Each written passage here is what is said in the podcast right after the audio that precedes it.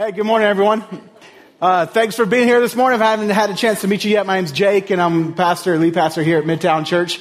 And so, uh, so good to have you here with us. Hope for a chance to meet you later on. If I, like I said, I haven't had a chance to meet you yet, but to be here all together, just a great Sunday. It's perfect Sunday to be here in the sense that we are starting a brand new series. And uh, it's like you, you're coming in, you got into, you got here in time for the beginning of the movie. Like it was the beginning of this series that we're going to kind of build upon each other for the next six weeks. And so I'm so glad that you're here for this. The series, we're calling it Life Changing.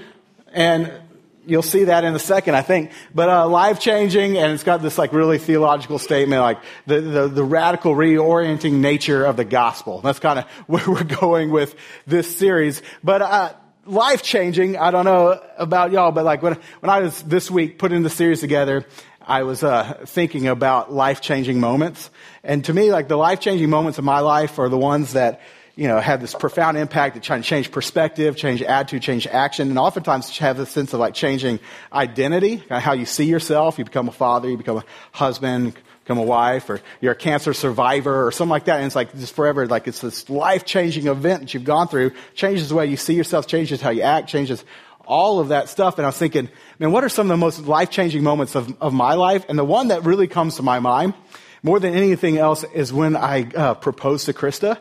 And I could say, because that, like, that was kind of this, like, you know, uh, lots of stuff came as a result of that. Like proposed, she says, she eventually says yes. She says, you're here in a second. And then, uh, we get married and we have kids and like all these other changes came as a result of this change. But like, when I, this moment comes to my mind too because it really was like touch and go for a little bit. And it could have been a very life changing moment if she had said no, right? And so like, it was like one of these like, more probably like heart quit beating for a little bit moments. Like the, here's the story. I'll just try to tell it briefly, but like I had, I, I got to tell myself first.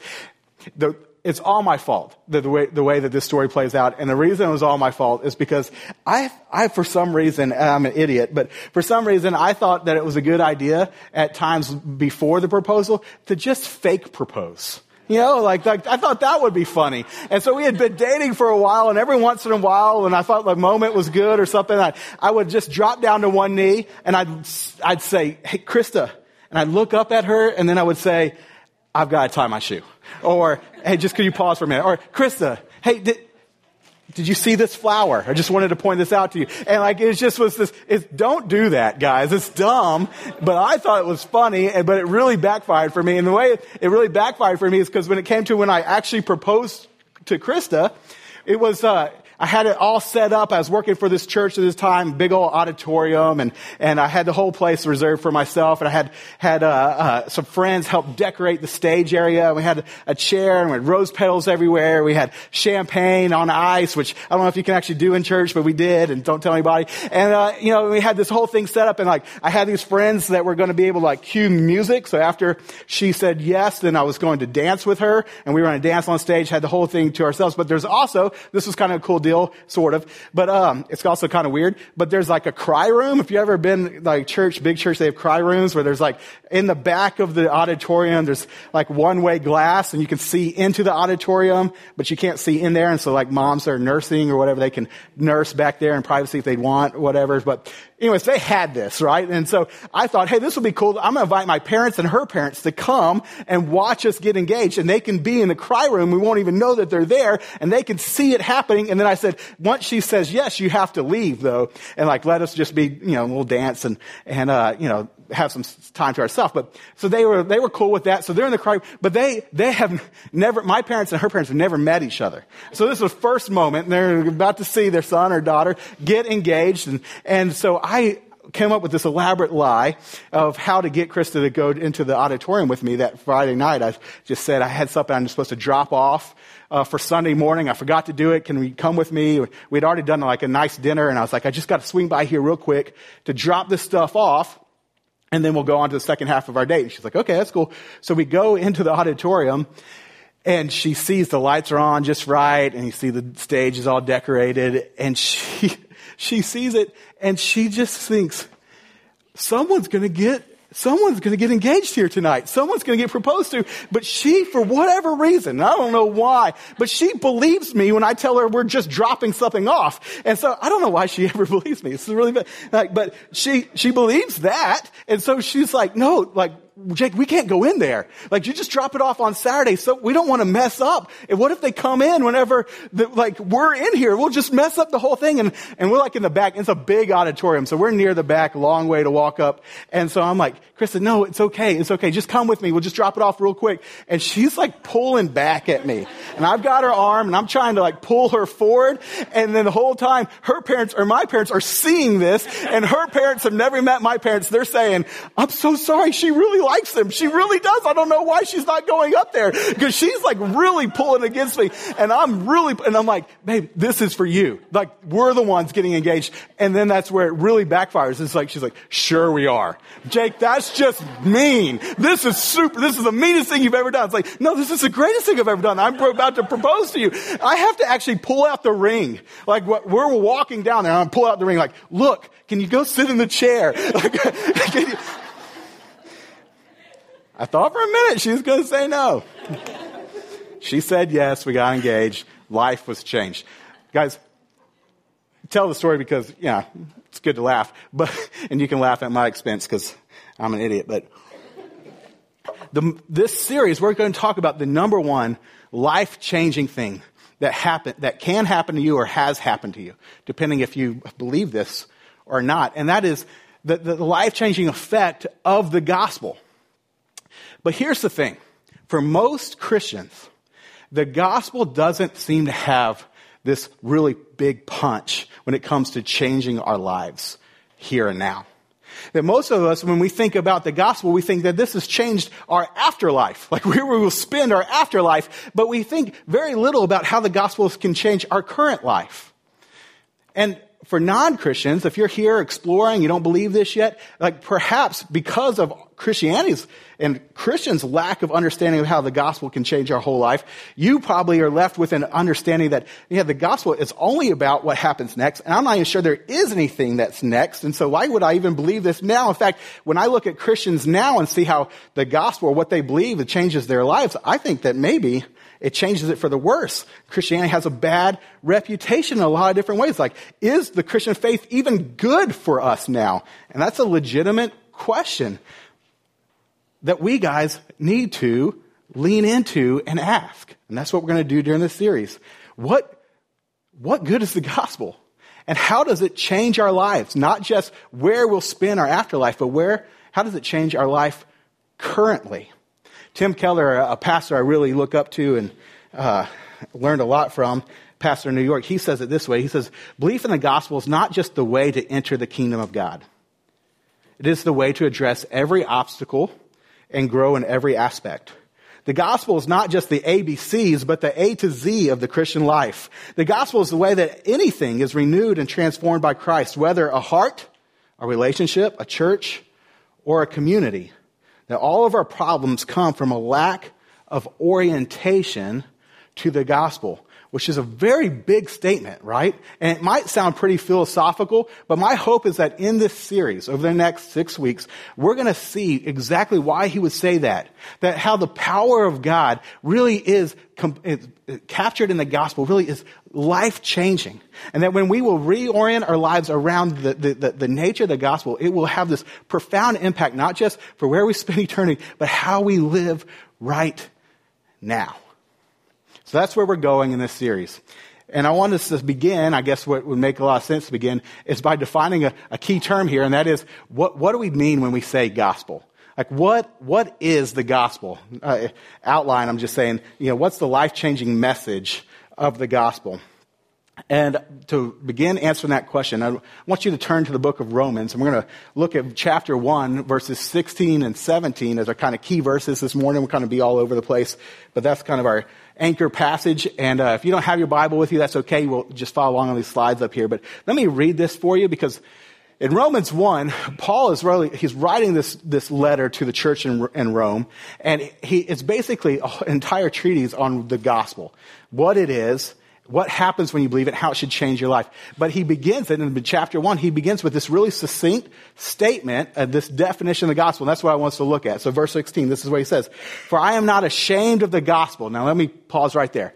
For I'm not ashamed of the gospel. It's worth noting that in the Greek, the, the word gospel is you, euangelion, which I'm probably not saying right because I don't speak Greek very well. But the word angel is, is, or the phrase angel is in the word, and that's like where we get our word angel, you know? And when we think angel, we think wings and we think, you know, fat and, and clouds and all of that kind of stuff usually.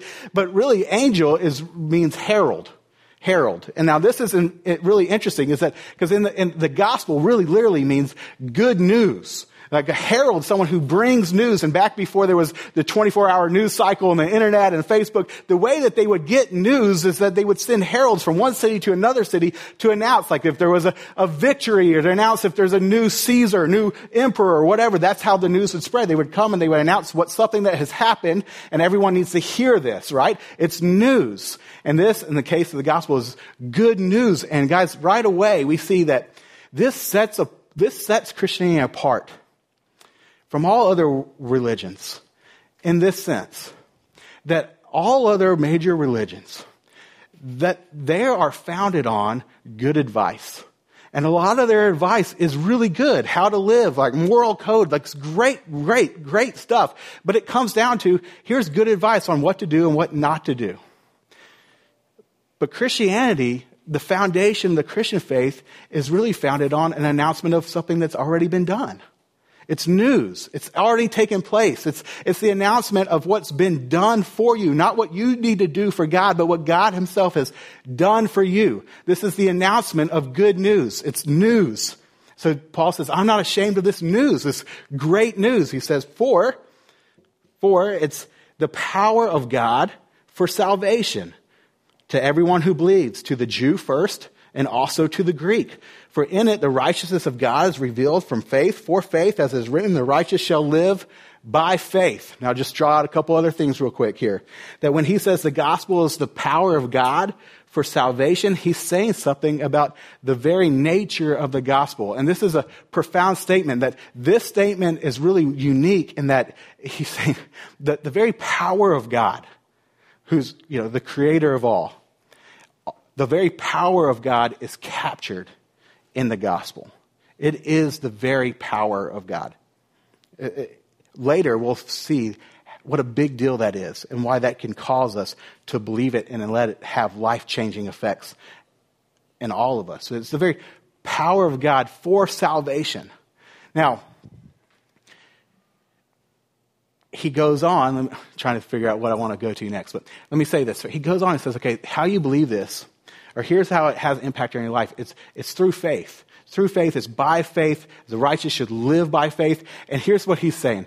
That we receive this salvation through faith, begins by faith, and it, it ends in faith, and everything in between is faith. All right? So here's what we need to do in response to this good news. We don't need to do a lot of stuff. We just need to believe that it's true. Just like when someone comes and declares good news to a city, hey, there's a new emperor, or we just had a big victory, people just, what do they do? They, they can either believe it or not believe it, but the response is to either believe or not. It's not to do anything. It's the same thing Paul's saying here. Here's our response. There's this righteousness from God that, we are told through the gospel what God's like and even how we can inherit his righteousness. And our response to this good news is, do you believe it? Or do you not believe it? And then not only is it that that's our response initially, but that should be our continued response. It's not do you believe it and then now you've heard this and now you're going to try to do a lot of good stuff to be right with God now on your own? It's, do you believe this? Will you continue to believe this? And will you believe it all the way to the end? It's for faith, by faith, the righteous shall live by faith. It's all about faith. This is our response through the entire Christian life, which we oftentimes, guys, get messed up on. And we think, man, I believe this initially, and then the rest of my Christian life is me trying to do a bunch of good stuff to please God. And Paul saying, no, no. The power of God for salvation. The gospel is received by faith, and it just is all about faith all the way through. That's our response. When we believe, then we're saved. It's the power of God for salvation. But good question to ask is, saved from what? Like it's if it's the very power of God for us to have salvation, then that seems like a really big deal. But what are we being saved from?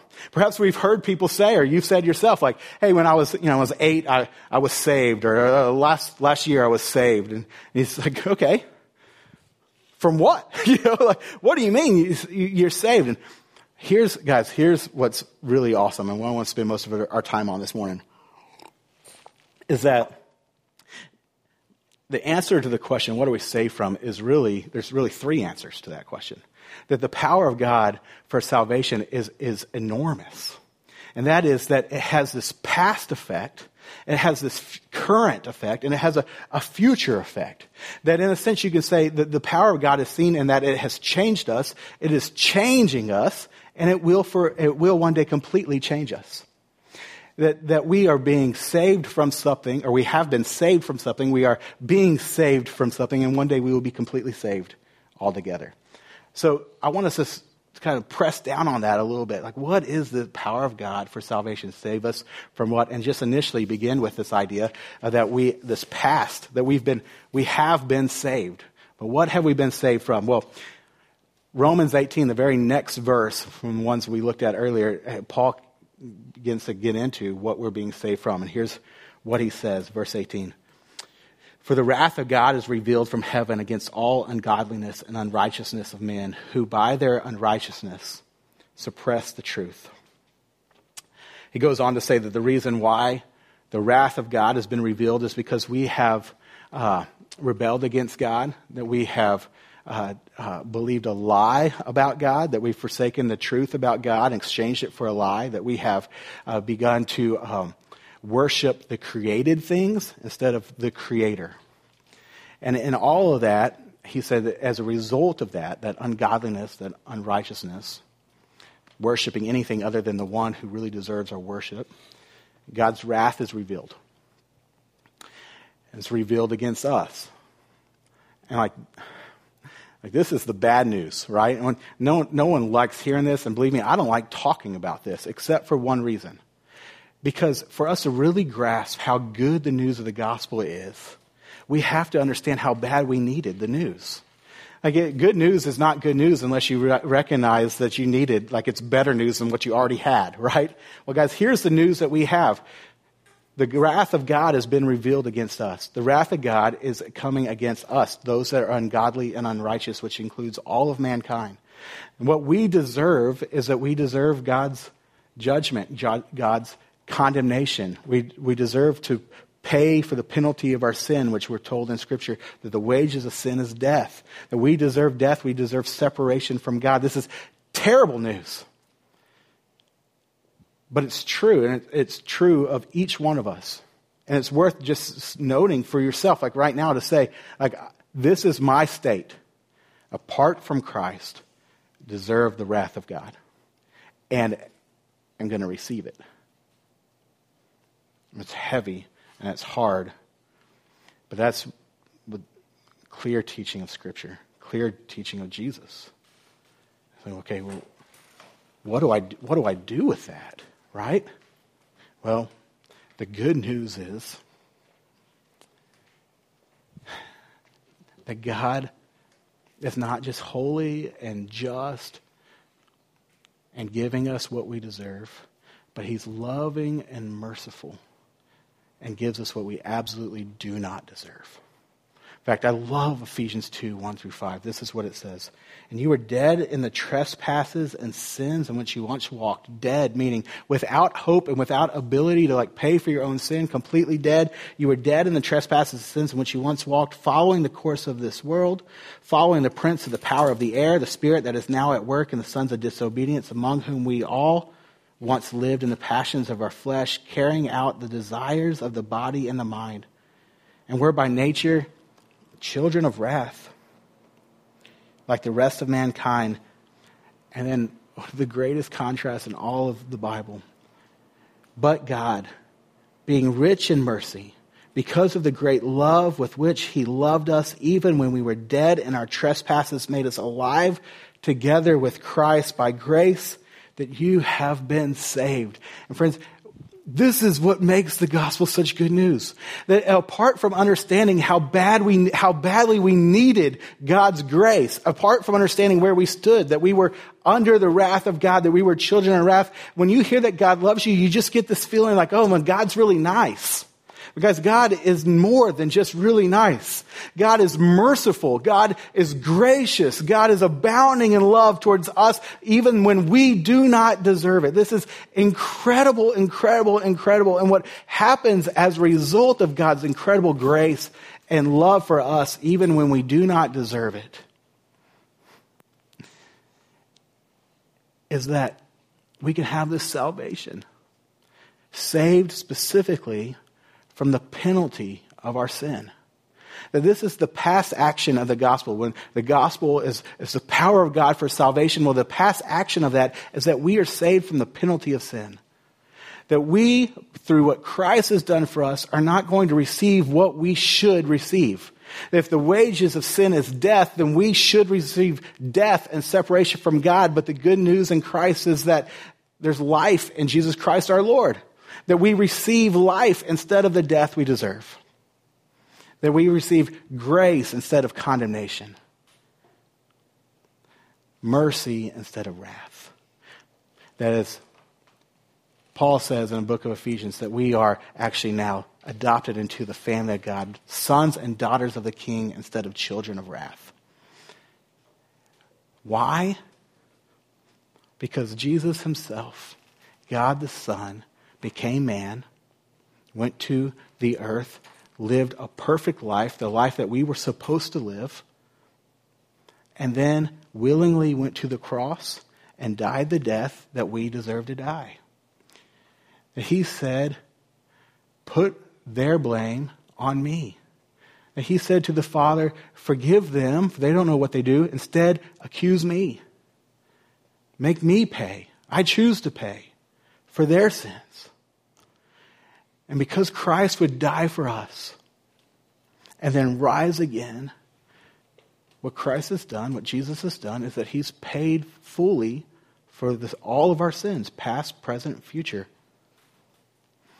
And because of what Christ would do for us, we can be set free from having to pay the penalty of our sin. We've been saved from paying the penalty of our sin. Now, many of y'all, you're like, yeah, I know this.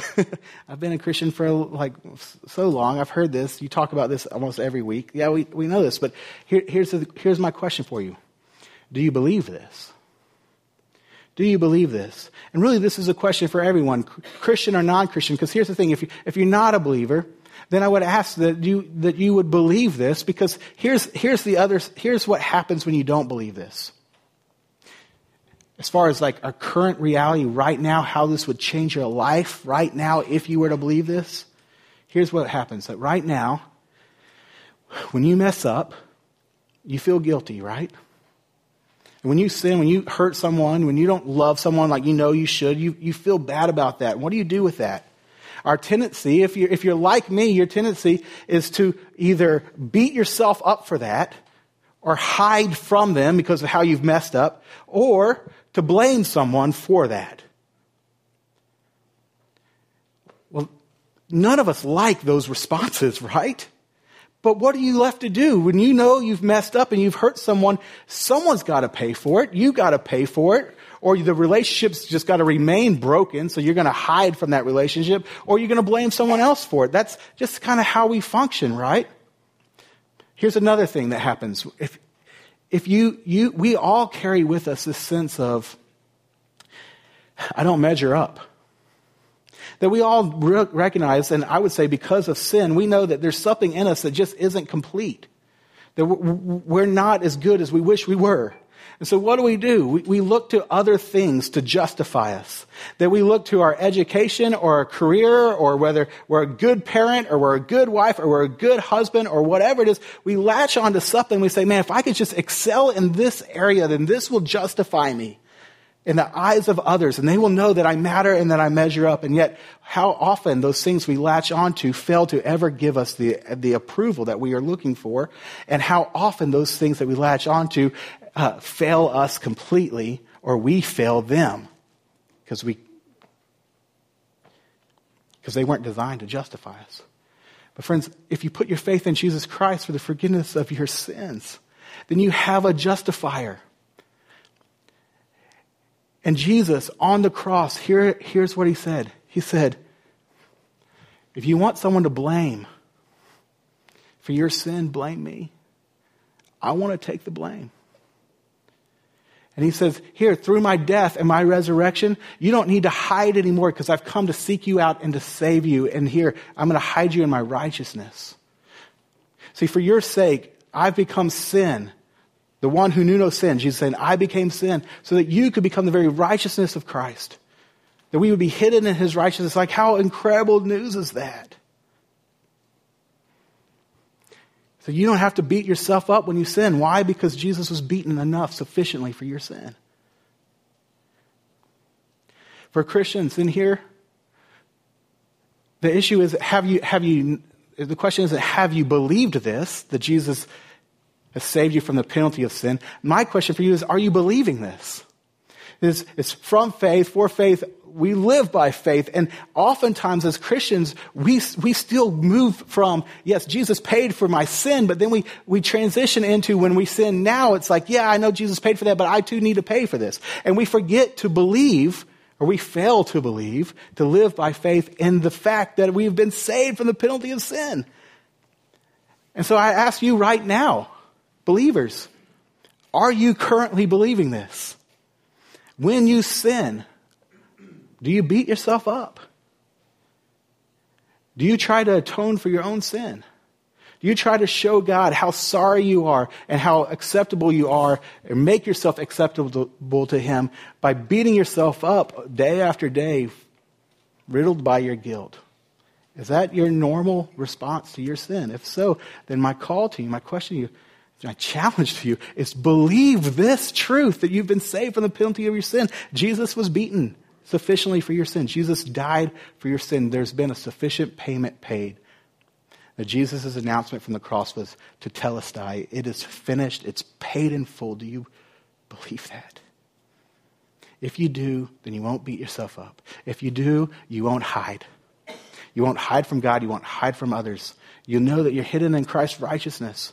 I, I think about my son, Camp, and like, I love this boy so much, but when he, sin, when he sins, when he messes up, when he doesn't obey or he hits his brother or tells a lie or whatever, his response is that he just runs and hides. Like literally, like he'll just get up and just run into and run into the room. And he'll say, I'm sorry, I'm sorry, I'm sorry. And he just runs into his room. And then he like pulls a blanket over his head or pulls his shirt over his head. And like, I don't know like where he gets this from, except that he just feels this sense like when he messes up, he's got to hide. And so I had Krista or I, like we have to come after him. And we say, son, like, why do you hide? Why are you hiding? He says, I, I hide it because I messed up. You see, why, why does that make you hide?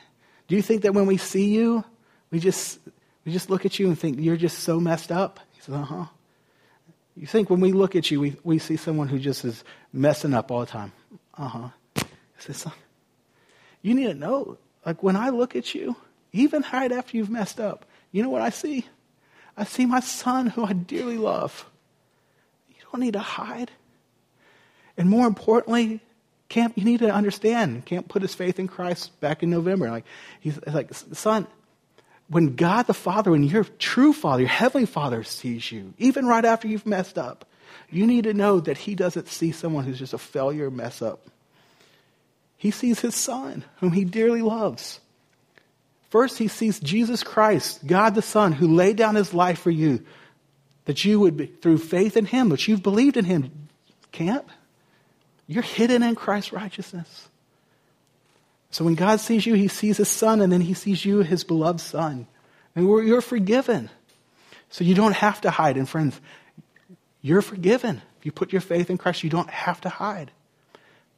And if you're going to blame anyone, you get to blame Jesus. Jesus said, I want to take your blame. You don't need to look to anything else to justify you. You've got a justifier in Jesus. Guys, this can change your life. Do you see how this changes your life? You don't have to be riddled with guilt. You don't have to be putting off blame to others. You don't have to hide. You don't have to fear. You, you just get to run to Jesus every single time, even right after you sin. You can say, Father, thank you for having Christ die for that, what I just did. And know that you're completely accepted because of what Christ did. You don't have to sit in your guilt, wallow in it, or beat yourself up. Friends, do you know that you're saved from the penalty of your sin? Are you believing that? This is incredible good news of the gospel. It's the power of God for salvation, save you from the penalty of sin. But that's just one aspect of it.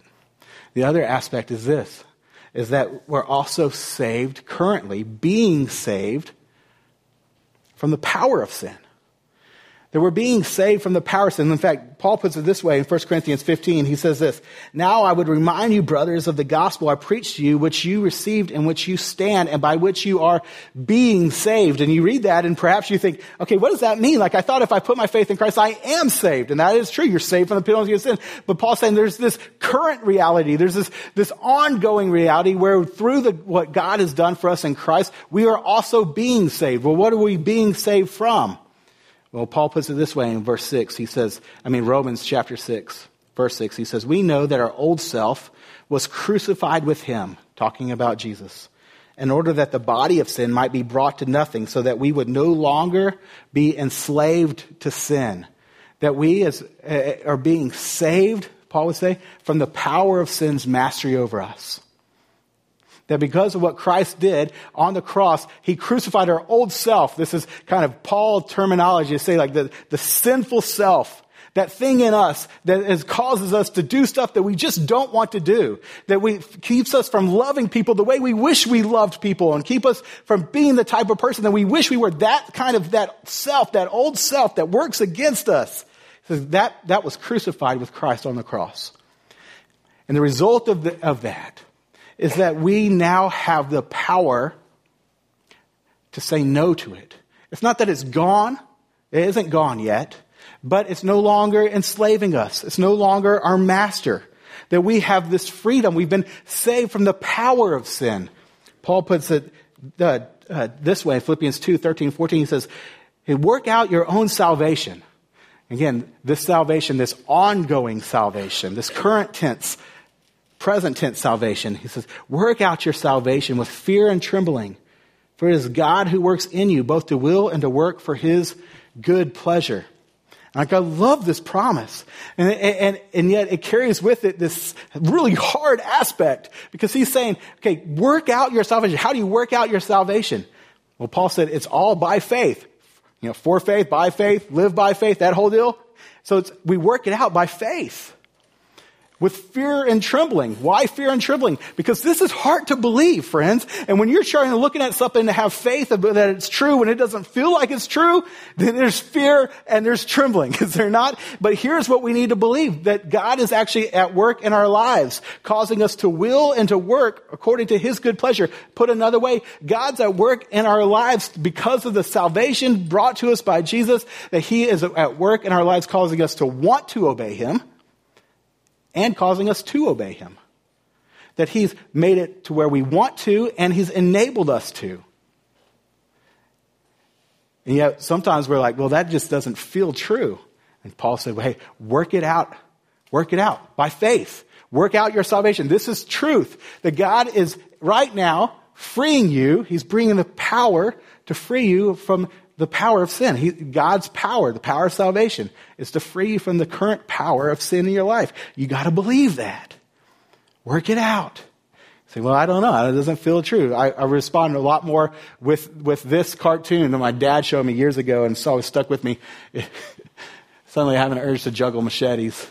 Like, I, like that's, that I feel like is there, right? Like I've got this thing in me that causes me to do stuff that I, sh- like you tell me what not to do and I want to do that. You tell me what to do, I want to do the opposite of that. Like I've, I'm in tune with that. What, where's this, where's this like, okay, God, you you promise that you're at work in me to will and to work according to your good pleasure.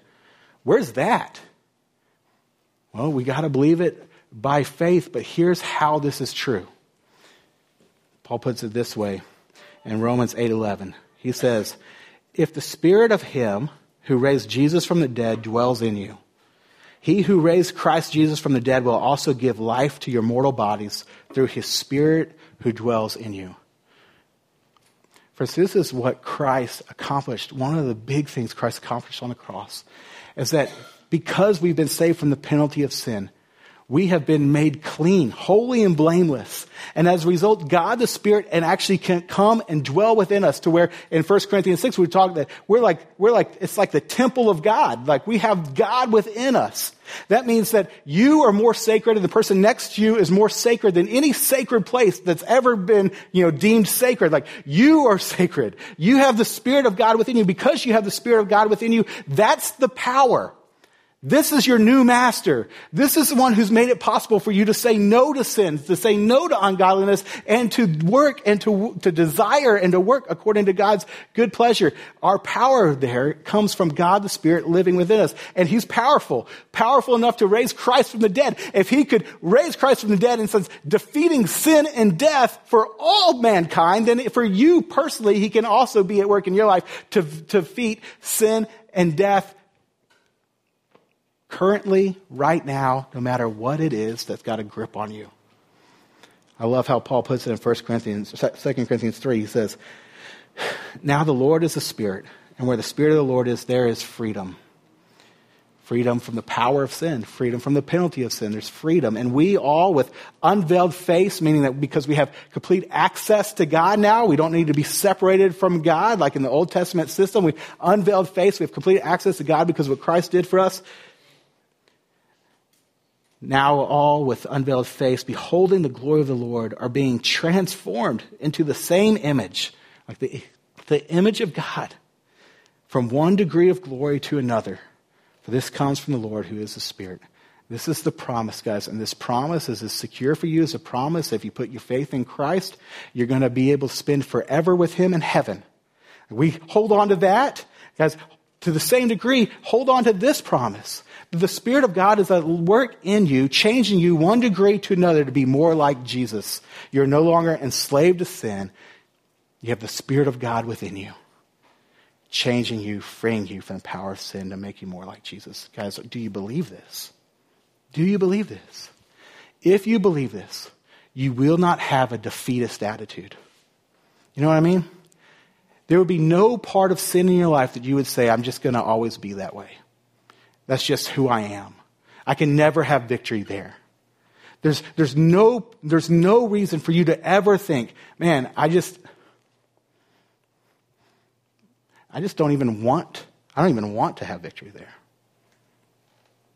Even though you may feel like that statement is true, the promise of the gospel, the power of God for salvation, is that you have His Spirit living within you. And He wants for you to obey him, to live according to his good pleasure. There's a part of you that wants to obey, and you have the ability to obey. So you can have victory over sin. Here's what this looks like. If you believe this, here's what will happen. You won't say, I can't. And you won't say, I can if I try hard enough. But you will say, I can by his power. And the, the way that fleshes out is that you will seek to abide with Christ. You'll, set, you'll seek to stay in step with the Spirit. Because it's God's power within you that enables you to say no to sin and yes to godliness. And guys, this does not look, just, it does not only look like put, spending regular time in God's Word, being with God each day, but it's certainly no less than that but you would spend time with God, be with God to stay in step with the Spirit, but then all day long staying in step. That's a helpful picture because it's step by step. You would rely on God's Spirit within you to give you the power to say no to sin and yes to godliness, and you have the power to do so. Stay in step with the Spirit. Friends, do you, do you believe this? Or have you just chalked up, there's part of my life that I just will never be able to fully obey God in? That is not true because of the power of God for salvation includes the power of God saving you right now from the old power of sin.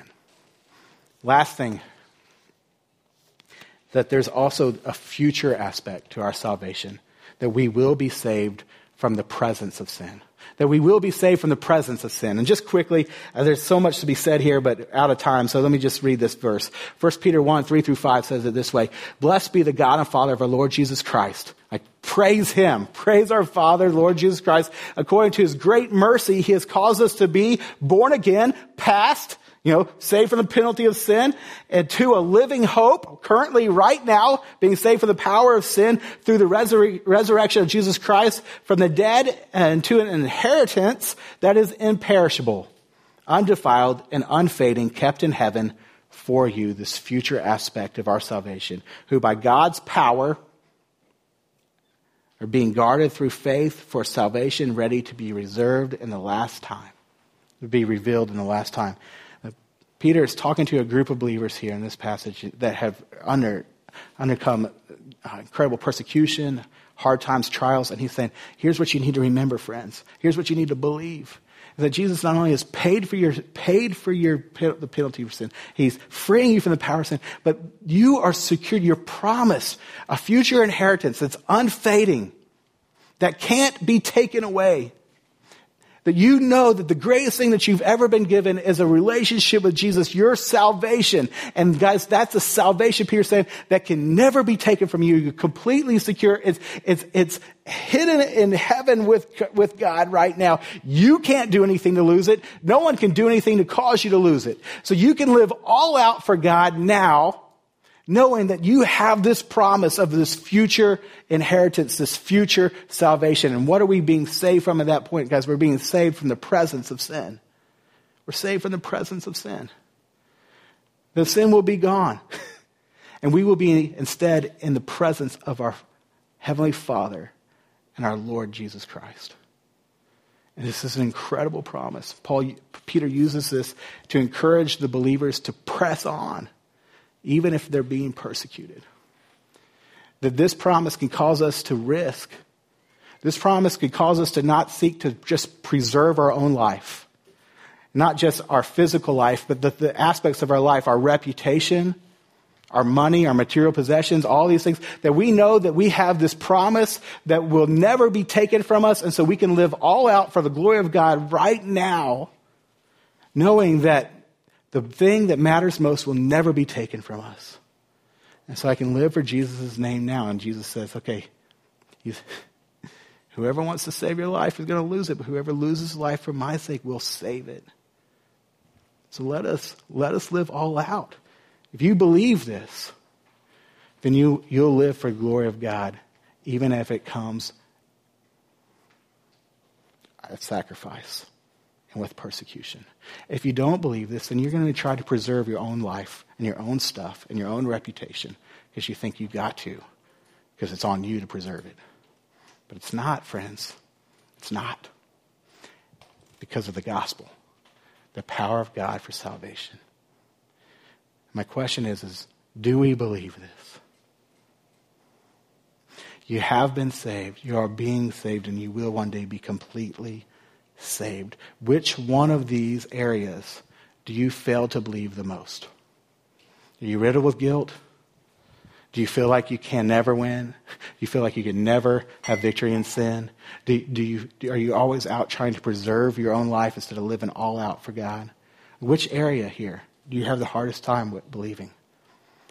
My challenge for you this week is to reflect on the three aspects of our salvation in Christ the power of God for our salvation, and to call yourself to remember why we can believe that we've been saved from these things penalty, the power, and the presence. And ask God to give you faith to believe that. It will change your life. It will change your life. This morning, we're going to end our time by taking communion and the band's going to come up here and, and, and uh, lead us in a time of response. And as you feel led, I want to invite you to come up and uh, take communion. And it's a fitting way to end this message because, guys, when we take communion, what we're remembering is, is the very sacrifice that enabled us to be saved. We're remembering Jesus' death, his body broken for us, his blood spilled for us so that we could be saved from the penalty of sin, from the power of sin, and ultimately from the presence of sin. And so, as you uh, take, the, take the bread and, and take the cup, I ask that you don't just do this out of ritual, but if you believe this, you actually use this bread and this cup as a way to, re, to remind you of the truth of what we're talking about here. You have been saved. And as you take the bread, you remember Christ's body broken for you. I'd ask that you would think about an area that we've talked about this morning and say, God, I believe that. I believe that you died. And because you died, I've been freed from the penalty of my sin. Or I believe that I'm being saved from the power of sin. Whatever it is, and you would take this in belief. And the cup as a reminder that we're in a new covenant. This is good news of what Christ, because of his blood, has been spilled for us. We have a new relation with God based not on what we do for him, not based on if we follow good advice and good teaching, but followed, but based on what Christ has done for us. His death on our behalf. Let us remember the gospel this morning. May pray, and then we can worship and take communion. Father, Thank you for Jesus. Thank you for our salvation, that the, that the righteousness of God is revealed through the gospel and that we get to see what an incredible God you are. Holy and just and righteous and merciful and loving and gracious. God, I pray that you help us believe that and believe all aspects of the gospel that you may change our life, not just our, where we spend eternity, but right now. God, help us believe. You're so good, Jesus. Thank you for your death on our behalf. We remember that now through communion. In Jesus' name we pray.